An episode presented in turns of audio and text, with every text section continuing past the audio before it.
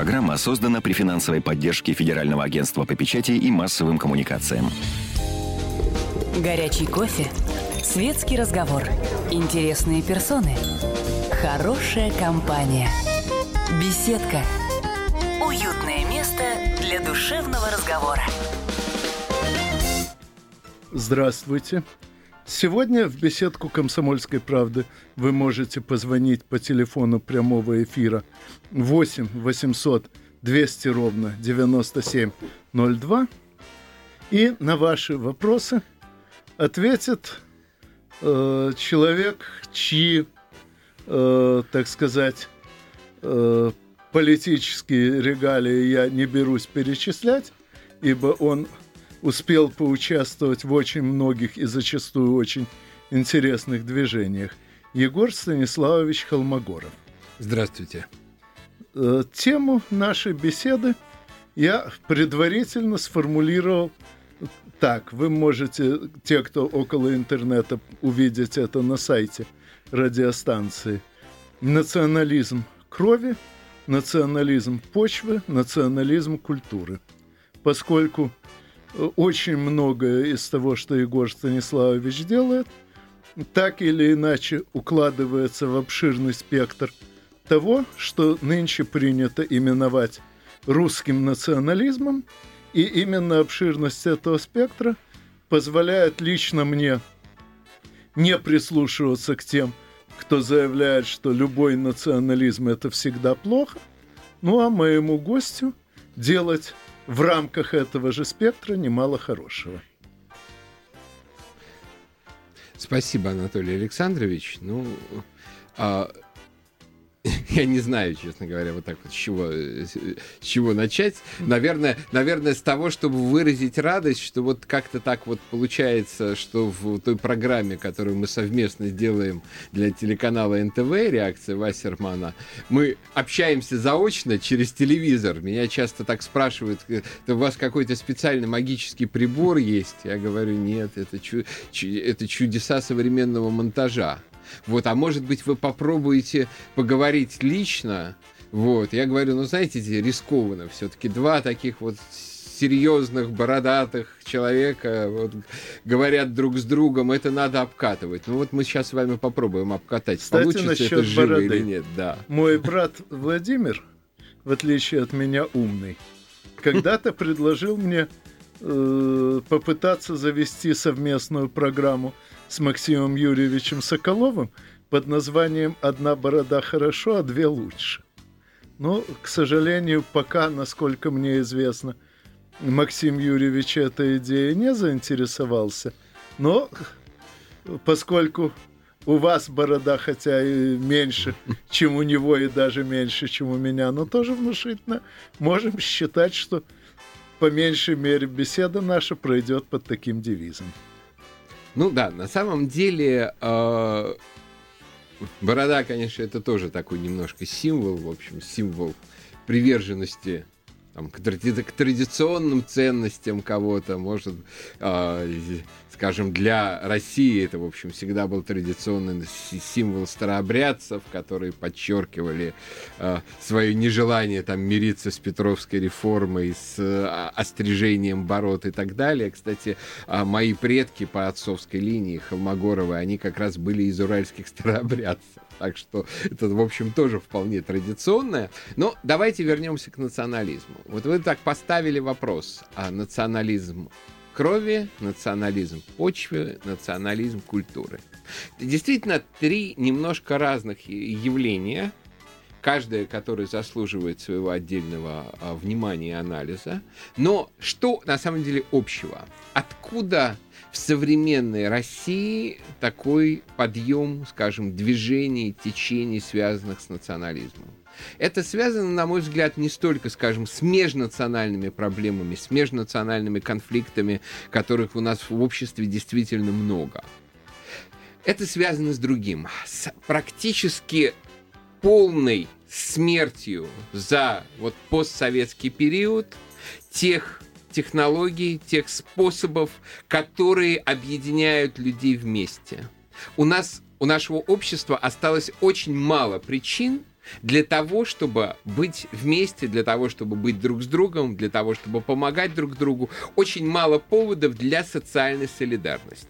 А без социальной солидарности общество существовать не может. Наступает ситуация, которую а, французский социолог Эмиль Дюргейм, собственно, один из основателей научной социологии, назвал аномия. Ситуация, когда э, люди перестают своим поведением поддерживать социальные нормы, законы, правила вежливости, правила взаимопомощи, порядок и так далее. И вот наше общество сегодня все сверху донизу, к сожалению, проникнуто аномией. То есть... Ну, я еще добавлю, что аномия обычно плавно переходит в то состояние, которое еще за пару веков до Дюркхейма – Томас Томасович Хоббс назвал «Война каждого против всех». Совершенно верно. То есть, в общем, мы уже к этому достаточно близки. То есть, крайняя, только крайняя степень вот какой-то на самом деле миролюбие и дружелюбие нашего общества, вот никто не ожидал этого. То есть все всегда как бы относительно русских всегда существовал миф, что, скажем, что мы какие-то такие достаточно жесткие люди, достаточно там конфликтные, запугивали весь мир там э, в германской, в американской пропаганде, да. что это страшные варвары, которым только дай кого-нибудь поубивать. И ну, вот... а я в таких случаях всегда цитирую французский детский стишок – cet animal est méchant. Quand on l'attaque, il se défend. То есть это животное очень опасное.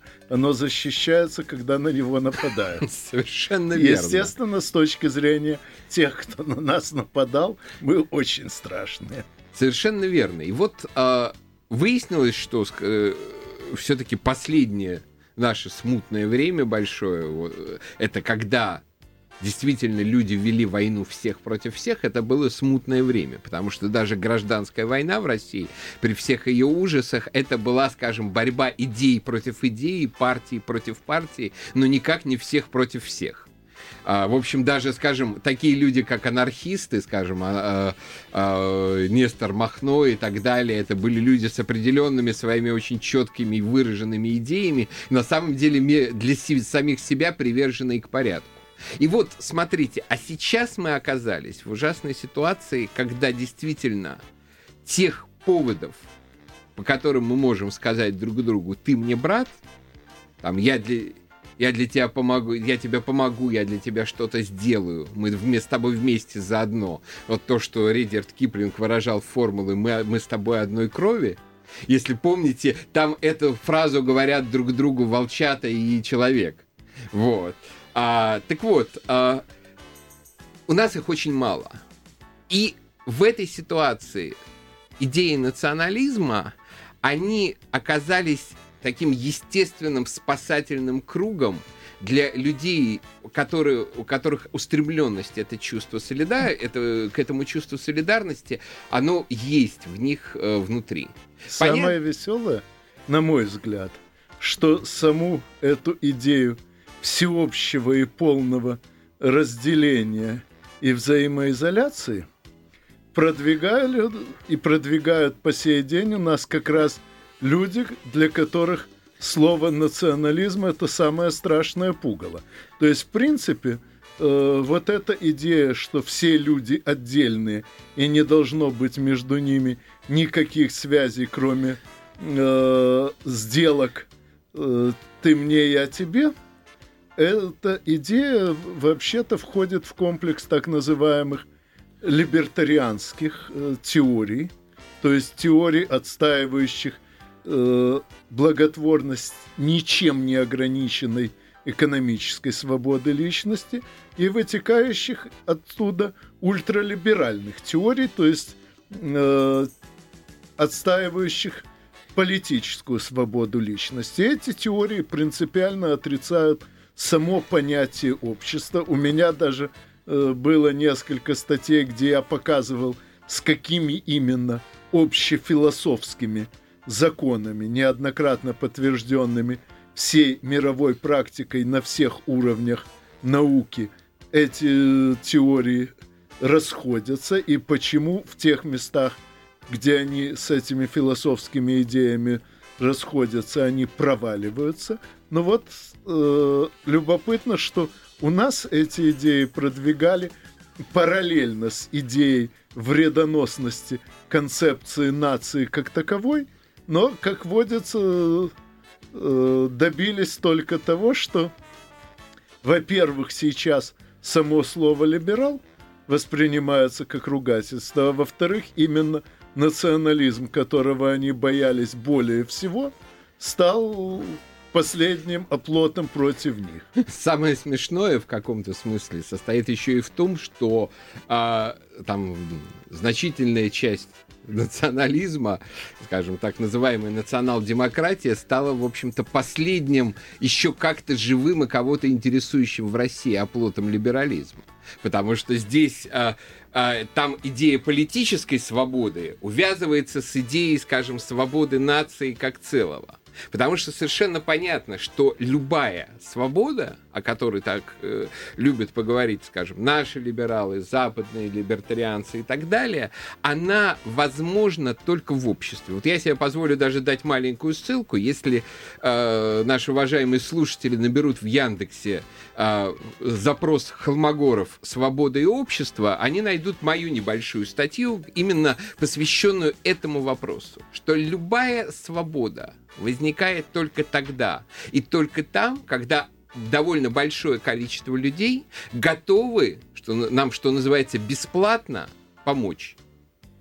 Это, эту помощь мы, в общем, чаще всего не видим, потому что, эти, потому что люди это сделали и для себя, и для всех, и для нас в том числе – но она очень важна, она очень значима. Что, скажем, если бы человек вынужден был бы все делать для себя, он в современном мире не мог бы, там, не знаю, не поесть хлеба, не, э, не одеться. Тем более он не мог бы себя защитить ни от разбойников, ни, не говоря уже э, об агрессии других государств. То есть, скорее всего, просто прискакали бы какие-нибудь кочевники или новые кочевники, его угнали бы в рабство. На этом его свобода и закончил. Ну, э, и нация, нация, и как, скажем так, исходное ядро в виде его кровнородственного сообщества, и более широкое ядро в виде совокупности тех людей, которые по общим законам живут в едином государстве, и зачастую еще более общее а,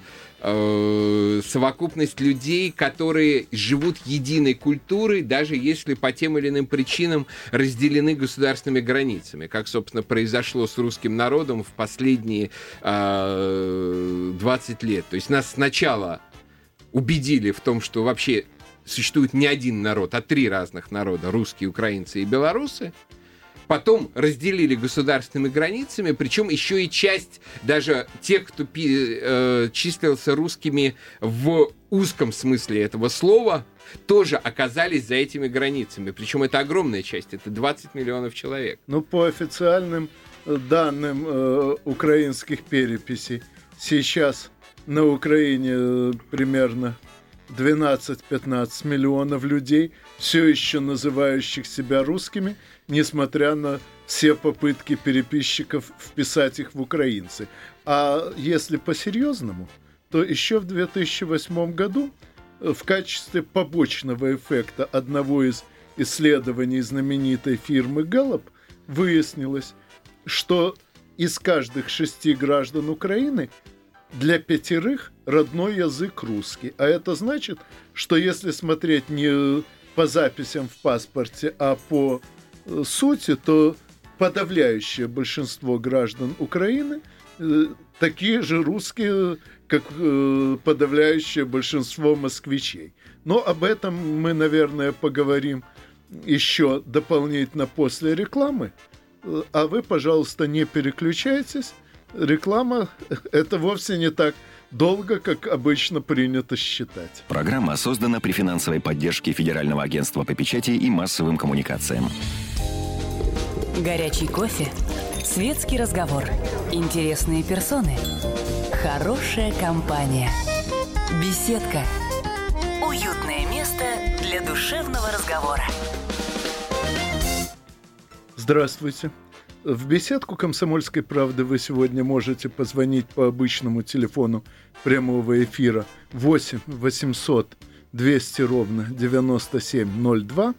На ваши вопросы сегодня отвечает э, разнообразно известный э, российский публицист и политик Егор Станиславович Холмогоров, но прежде чем передать ему слово, я э, отмечу кое-что, связанное с нашим предыдущим разговором. А именно, Егор Станиславович очень красочно рассказывал о том, что свобода возможна только в обществе, а я к этому добавлю, что вообще жизнь возможна только в обществе.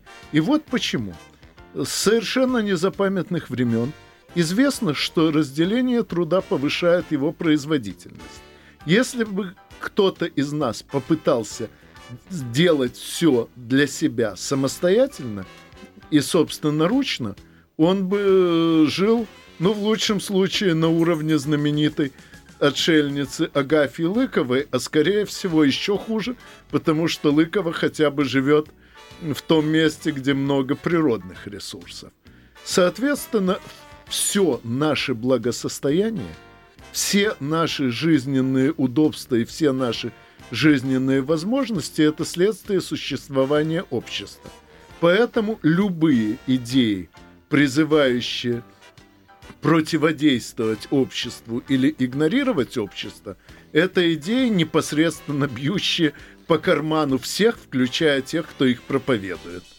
Ну, здесь есть еще один интересный аспект, связанный уже как бы не с любыми типами общества, а именно с нациями. Существует несколько точек зрения на то, что такое нация, от э, представлений о том, что оно совпадает, скажем, с этносом, то есть вообще с любой э, сходной, скажем, этнической, культурной группы и так далее, до того, что, скажем, нации придумали в, западном, в Западной Европе довольно, в общем, поздно, в 18-19 веках. В общем, каждая из этих точек зрения по-своему имеет право на существование. Даже если взять вторую точку зрения, то почему, скажем, такие структуры как нации, которые, в общем, иногда живут мирно друг с другом, иногда ведут очень жесткую конкуренцию, иногда воюют и так далее, возникли. Потому, потому что э, основой, скажем, того образа жизни, который выработался в течение многих веков именно в Европе, причем не только в Западной Европе, но и в Восточной Европе, к которой относится Россия, была повышенная было повышенное количество вариантов возможного развития и вариантов возможного поведения тех или иных как бы человеческих обществ.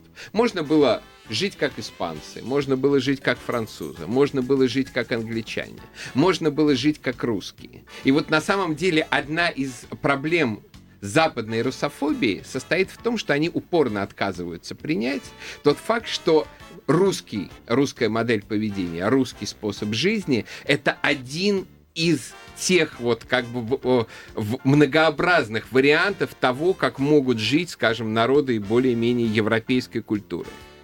А, они отказываются это принять, это очень глубоко в них сидит. Но, на мой взгляд, вот я, скажем, очень часто спорю с э, тезисом, что Россия не Европа, хотя я понимаю, что имеют в виду люди, которые говорят об этом. Они имеют в виду то, о чем говорил Николай Яковлевич Данилевский, замечательный великий мыслитель русский, что не стоит превращать Европу в нашу, если вообще шире сейчас теперь Запад, в нашу княгиню Марию Алексеевну, которую мы непрерывно думаем, что же она, она скажет – что же, как же она нас одобрит или осудит, или погрозит нам пальчиком и так далее.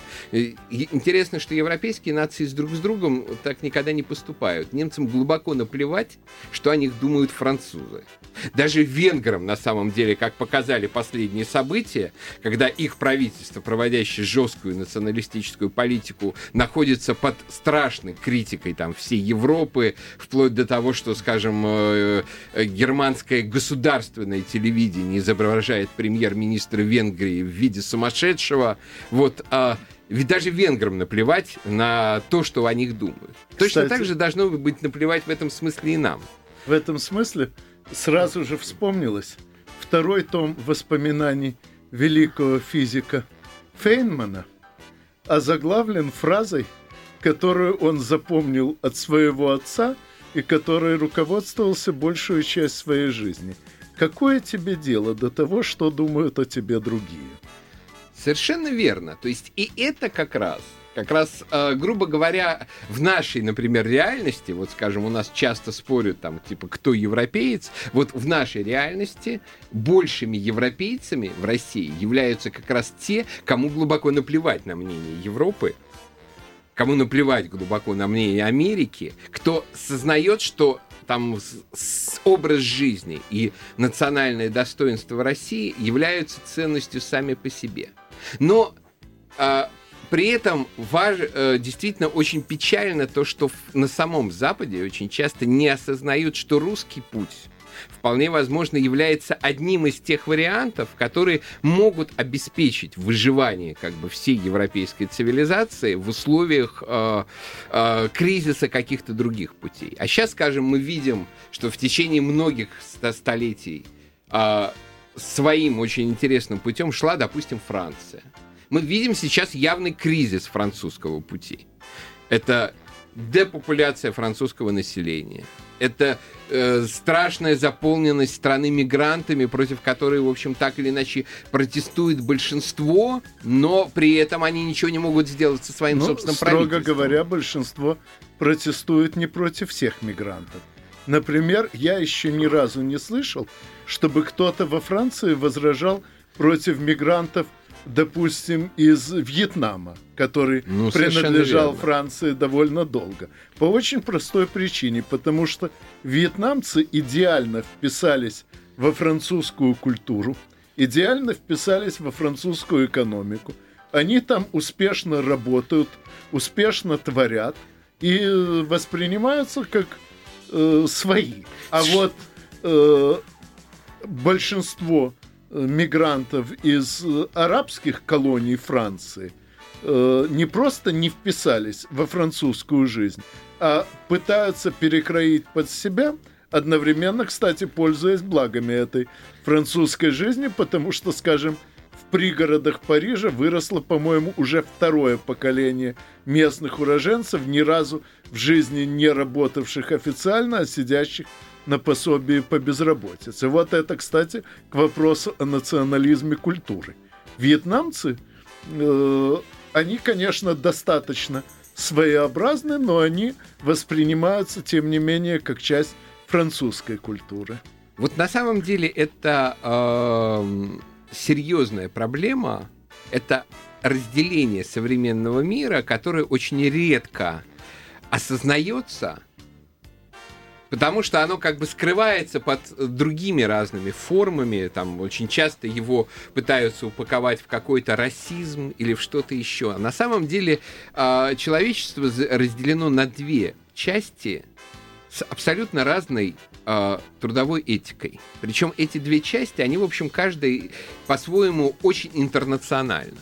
Но есть, грубо говоря, э, те нации самых разных рас, там, от э, э, Юго-Восточной Азии там, до Северной Америки и так далее, которые э, могут стоять один человек у восьми ста- станков, а, е- а- а есть такие, э, такие культуры, представители которых даже за одним э, станком стоят с большим трудом. И вот проблема состоит в том, что очень часто, очень часто, а, когда эти две трудовых культуры перемешиваются, когда те, кто хочет, любит и умеет работать, и те, кто по тем или иным причинам, ну, нельзя сказать, что они не хотят и не умеют работать, они просто не, на- не находят это нужным. В их образе жизни, в их традиционном образе жизни соответствующие а, навыки, они не востребованы. Но они оказываются вписаны в мир, где нельзя существовать по-другому. И где они вынуждены а, имитировать какую-то работу, а при этом, э, в общем-то, заниматься э, либо нахлебничеством, либо еще хуже каким-то криминалом и, и, и так далее. Извините, есть, это да. мне напомнило старый анекдот. Э, Кем ты после школы хочешь стать? Милиционером. А если в милиционеры не возьмут? Пожарным. А если в пожарное не возьмут, сторожем. А если не будет что сторожить, да что ты ко мне пристаешь, все равно работать не буду. Ну вот да, вот понимаете, вот это проблема. И когда на самом деле мы говорим, например, о миграционных потоках, которые захлестывают мир, то надо понимать, что основное напряжение вызывают именно те миграционные потоки, которые состоят там, из людей, там, культуры и навыки которых не предполагают интенсивного труда. Очень жесткая, заточенная на трудовую этику цивилизация сейчас, в общем, раскинулась а, от Канады до Японии и включает Россию в себя. То есть мы, может быть, не самые э, не самые фанатичные трудоголики в этом мире, но русские работают очень хорошо, в общем, очень жестко, и когда надо, с предельной авральной эффективностью. Ну, кстати, должен заметить, что представление русской лени – берется как раз из этой авральной эффективности. Потому что зачастую, вот знаю по собственному опыту, что я именно в расчете на собственную авральную эффективность очень часто дотягиваю э, работу до дедлайна, а потом э, все делаю за час-другой. Ну, совершенно верно. То есть э, беда, конечно, в том, что иногда это может подвести. Это тоже опасный метод. Но э, я сам, поскольку такой же, э, с, этим, э, с этим часто сталкиваюсь. Я думаю, что здесь на самом деле есть еще одна причина, которая, в общем, выработалась в течение столетий э, у русских крестьян, это своеобразная защита от сверхэксплуатации. Потому что ты понимаешь, что э, определенные сверхусилия ты все равно затратишь не на себя, а на некого дядю, который у тебя, это, у тебя их отнимет. Это очень тоже серьезная, системная, структурная проблема, которую нашему обществу как-то надо решать, потому что у нас воспроизводится систематически а, класс чиновников, который мешает работать. Причем это удивительно. Они ухитряются воспроизводиться и при царском режиме, и при советском режиме, и при э, нынешнем режиме, я уже не знаю, как бы раньше он назывался демократическим, сейчас не знаю, как, не знаю, как его правильно характеризовать. То есть это какая-то константа, с которой действительно надо что-то делать. Вот это серьезный вопрос.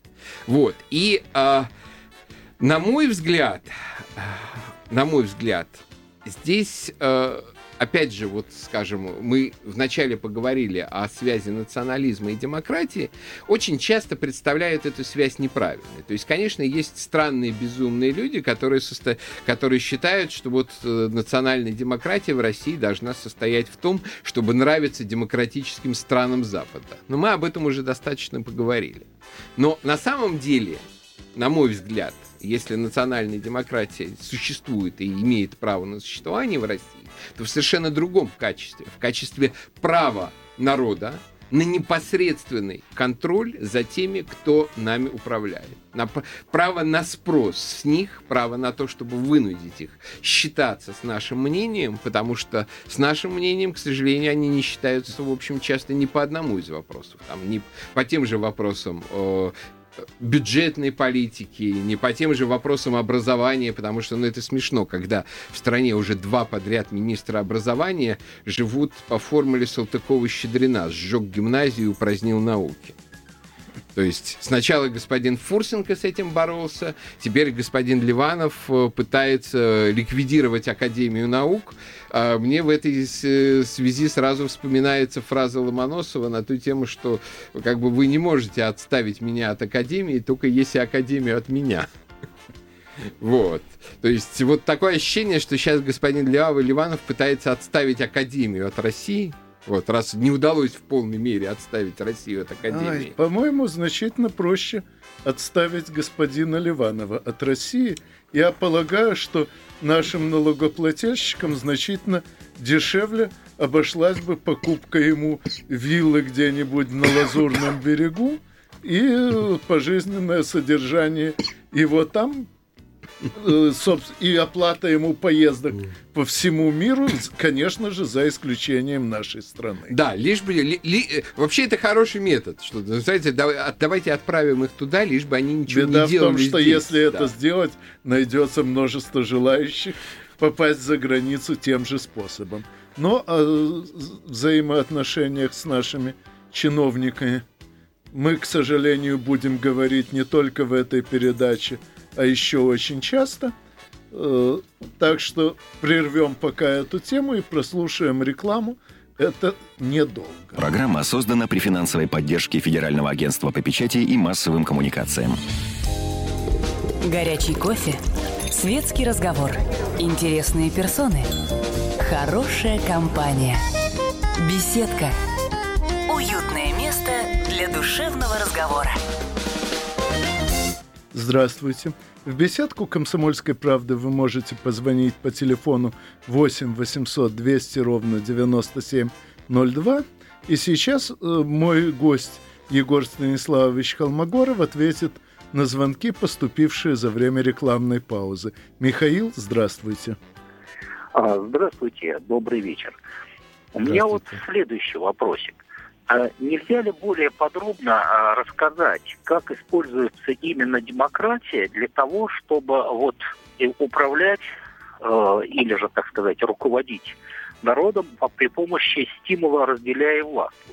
Так как вот, э, ну, из всего вашего предыдущего разговора, но и сам, в общем, я знаю, что это так сказать, мало, так сказать, э, освещаемая проблема, хотя на самом деле именно поэтому эту демократию так очень сильно хотят всем навязать.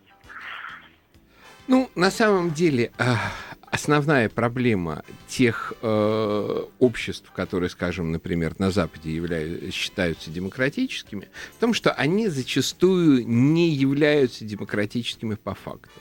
То есть в них созданы разные механизмы, при помощи которых сначала на первом шаге говорится, что вот у нас всеобщее избирательное право, вот у нас полная свобода самовыражения, полная свобода выбора и так далее. А на втором шаге оказывается, что неизменно управляют страной представители меньшинства. Вот как, например, это сделали э, после Второй мировой войны во Франции. Там сделали очень просто. Была пропорциональная система голосования за э, партии. И всегда самой крупной партией в парламенте была коммунистическая партия. То есть, конечно, она ни разу не получала 50% голосов, никогда не могла э, претендовать на то, чтобы сформировать правительство, но у нее была мощнейшая фракция, и эта фракция, понятное дело, говорила о тех значимых, в общем, интересах трудового народа, о которых, в общем, всегда говорили коммунисты там, во Франции, в Италии и так далее. Но в какой-то момент э, эту систему заменили э, на мажоритарную систему, то есть когда э, выбирали в каждом округе депутата большинством голосов. При этом все голоса, которые были поданы против него, они автоматически отсекались. И тут же количество депутатов-коммунистов в парламенте согласи... сократилось до минимума. Почему? А потому что при высоком рейтинге, скажем, по 30, по 40 процентов, у любого кандидата-коммуниста был очень высокий антирейтинг. То есть оставшиеся 60 процентов никогда за них не голосовали. Да, для этого пришлось ввести двухтуровое голосование, то есть во втором туре, во второй тур выходили те, кто в первом набрал большинство голосов, и понятно, что во втором туре э, все голосовали за кого угодно, хоть за черта лысого, лишь бы не за коммуниста. Совершенно верно. И что в результате получилось? В результате получилось то, что везде депутаты, кандидаты-коммунисты вынуждены были уступать представителям, в общем, до того момента очень слабой социалистической партии, потому что у них была, были шансы проскочить через вот этот барьер в 50%.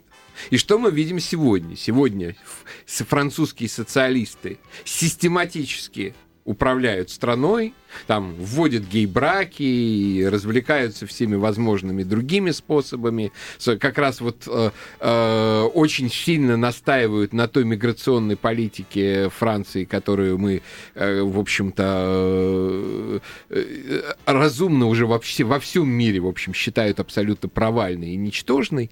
Это произошло именно благодаря тому, что при манипуляции с демократическими механизмами по факту влияния Компартии Франции было полностью уничтожено.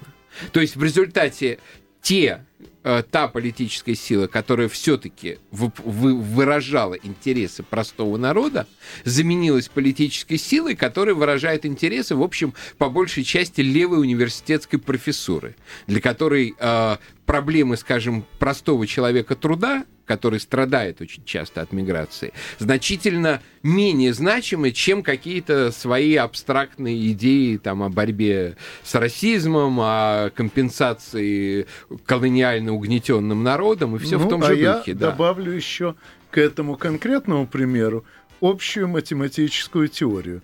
Еще, по-моему, лет где-то 70-80 назад математик Эрру доказал, что 5 простых, очевидных, совершенно естественных требований к системе голосования не могут быть удовлетворены одновременно. Более того, потом даже показали, что даже четыре этих требования не могут быть удовлетворены одновременно. Таким образом, в любой системе голосования есть дырки, которые позволяют, пользуясь противоречиями, протянуть нужные результаты в зависимости от текущей обстановки в стране, можно сформулировать систему голосования таким образом, чтобы если не добиться нужного результата, то, по крайней мере, отсечь результат ненужный тем, кто формирует эту систему. Я, кстати, по этой самой причине считаю, вот как бы эта позиция, которую я отстаиваю, она состоит в том, есть звонок, да? Да. Ну, да скажите. Нет, давайте примем звонок, Ладно. а потом... Сергей, здравствуйте. А, добрый день, Сергей из Волгограда, майор запаса. Я как бы не историк, но вот э, меня очень, я бы даже не звонил, я полностью с вами согласен во всем, кроме вот последнего вашего изречения, как бы когда господина Литвинова нужно куда-то на остров отправить. А вот я бы его отправил куда-нибудь на Колыму, за такие вот вещи. Знаете, вот э, а, вернемся к роли личности в, в истории. Вот две личности у нас были, которые, в общем-то, много э, народу положили. Это э, царь Петр, который построил великий град, э, который до сих пор считается второй столицей нашей страны. И очень обсуждаемая личность Сталина. Вот он, мне очень нравится его изречение. Вы или враг, или дурак. Вот мне кажется, он просто дурак. Его как бы как дурака нужно в психушку. А если он враг, значит, он должен не, не на вилле где-то отдыхать, а лес повалить немножко, потому что он занял вот верхушку, а ума не хватает, чтобы э, управлять. Мы из Волгограда, вы знаете, вот 60 лет э, Сталинградской битвы отпраздновали, а город у нас сейчас, вот благодаря, очень хотел бы знать, чем сейчас занимается наш бывший губернатор Браско, э, который привел Волгоград в состояние после Сталинградской битвы. Вот просто страшно по городу ездить. Понятно. Во всяком случае, дороги соответствуют после Сталинградской битвы. Вот. А в остальном я с вами все, во всем согласен. Ну, спасибо, спасибо, Сергей. Ну, на самом деле, а, а, в том, что... А, вот я знаю, что такая тема, как террор, всех там гадов к стенке, всех нехороших людей там в тюрьму, повалить лес на Колыме и так далее, она популярная, она кажется э, логичной и совершенно справедливой. Что действительно, в общем, элемент принуждения, он необходим, и хорошим э, и нехорошим людям очень хочется дать по шее. Но весь вопрос только в том, кто будет решать, кто хороший человек, а кто нет. Кого на Колыму, а э, кому орден э, или звание Героя Труда или что-то еще. Не ошибемся ли мы, что, что называется, в выборе судьи? Вот, ну, а... Э, я думаю, что об этом мы поговорим при следующей встрече, а пока ответим на, еще на два звонка, как раз успеем до конца Отлично. передачи. Юрий, здравствуйте. Добрый вечер. Можно ли сравнить земельным национализмом такую картину. Когда мой кот э, заходит на соседский участок, соседский кот гонит его оттуда, а когда тот заходит ко мне, мой кот лезет в драку. То есть животные понимают, что пересекать границу без разрешения соседа нежелательно. Совершенно справедливо. Вы, вы абсолютно правы. Вот э, я вам советую, почитайте работу очень интересного, очень яркого биолога, лауреата Нобелевской премии Конрада Лоренца «Агрессия». Ее легко найти в интернете. Где он как раз рассказывает о том, что агрессия и неприятие чужаков в числе прочих имеет такую функцию, как э, то, что каждому, каждой конкретной особи достается участок, достаточный для ее прокормления.